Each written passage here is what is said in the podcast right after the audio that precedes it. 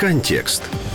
Въезд будет разрешен украинцам на 90 дней в течение каждых полгода. Этот режим предназначен для туризма, обучения, деловых поездок и участия в выставках и конференциях. Для длительного обучения в странах ЕС нужно будет получать специальную долгосрочную визу. Также нужно будет оформлять визу и для работы. После введения безвизового режима и дальше нужно будет предоставлять по требованию таможников ряд документов, чтобы доказать надлежащее материальное положение и цели путешествия. Украинцы смогут ездить без виз не во все страны Евросоюза. Ирландия и Великобритания имеют особые условия Шенгенского соглашения соглашения, поэтому и дальше будут требовать собственную визу, как и сейчас. При этом украинцы получат безвизовый режим в четыре страны, не входящие в ЕС – Исландию, Лихтенштейн, Норвегию и Швейцарию.